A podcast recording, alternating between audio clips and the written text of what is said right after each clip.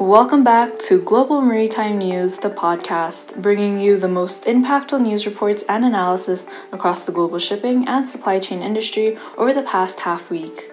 I'm Levine, your host, and as of Sunday, sixth of March, two p.m. Singapore time, these are the major stories. First off, bunker prices have surged past nine hundred U S dollars for the very first time. And as the Ukraine-Russian conflict continues, seafarers continue to be put at risk, as they're at the very forefront of the conflict. Continuing on, ship owners complain of predatory war risk pricing as insurance premiums increase. Moving over to the port sector, the Port of Savannah is to expand capacity by sixty percent by twenty twenty-five, making it the second largest port in the U S on the East Coast. And later in the podcast, newcomers Transfar and Sea Lead Shipping have launched new Trans-Pacific liner services. Starting off, bunker prices have surpassed nine hundred U S dollars per ton for the first time in history at two of the world's largest bunkering hubs. Prices in Fujairah, the world's third largest bunkering port, reached nine hundred eighteen U S dollars on Friday, while in Singapore, the world's top bunkering hub, they stood at nine hundred four dollars and fifty cents, with Ship and Bunkers' overall global average price at a record high of eight hundred eighty-five U S dollars and fifty cents. Bunker prices have been on the rise since the summer of twenty twenty, but have recently accelerated to new record highs as global oil prices have surpassed one hundred ten U S dollars per barrel. Sanctions against Russia, combined with general geopolitical uncertainty and tensions, have pushed Brent prices to their highest levels since twenty fourteen. The price of very low sulfur fuel oil, V L S F O, has increased by thirty-five percent since the start of the year, and the fuel spread between V L S F O and H S F O is now more than two hundred U S dollars per ton. Owners who operate in the spot market on voyage charters are more vulnerable to rapidly rising bunker prices, particularly in the short run. However, in order to compensate for these rising fuel costs, owners will demand higher rates over time and new rate floors will be established. The rise in bunker prices will also have a distinct impact on container lines as bunker prices costs will increase per T E U, and these costs will be passed on to the customer through bunker adjustment factor surcharges. Moving on, seafarers and ships continue to be threatened by the Ukraine-Russian conflict. On Friday, the Ukrainian Seaport Authority reported the sinking of an Estonian-owned general cargo vessel, Helt, in the Black Sea off the coast of Ukraine. According to Ukraine's State Border Guard Service, the Russian Navy used the Helt as a shield in order to hide behind it from the Ukrainian anti-ship weapons. The news comes just one day after a missile struck the Bangladeshi-owned bulker Banglar Samridi in Ukrainian waters, killing one of its crew members.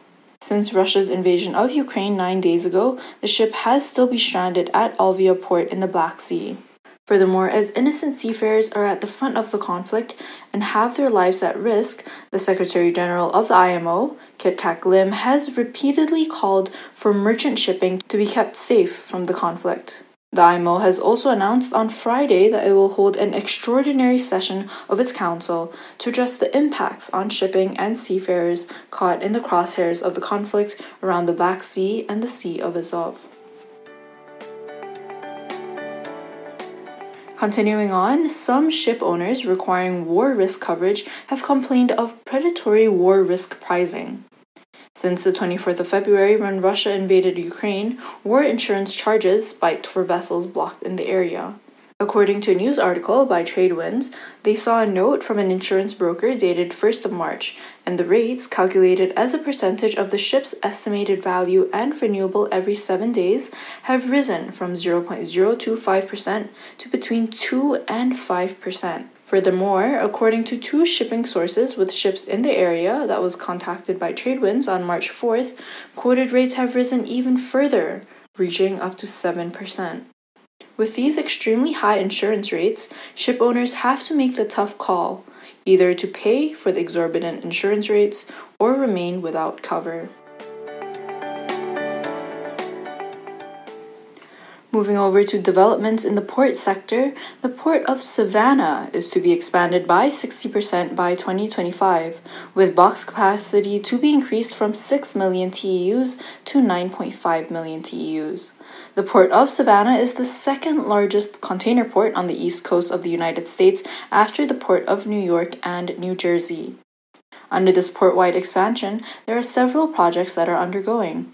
First up, the port is expanding the first First up, the port is expanding berth one, increasing on-dock capacity by twenty-five percent, which will be able to serve four sixteen thousand T E U vessels as well as three additional ships simultaneously by twenty twenty-three.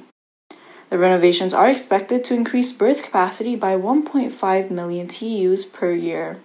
The second project is the Savannah Harbor Expansion Project that is set to be finished in March, and this will be able to accommodate larger ships.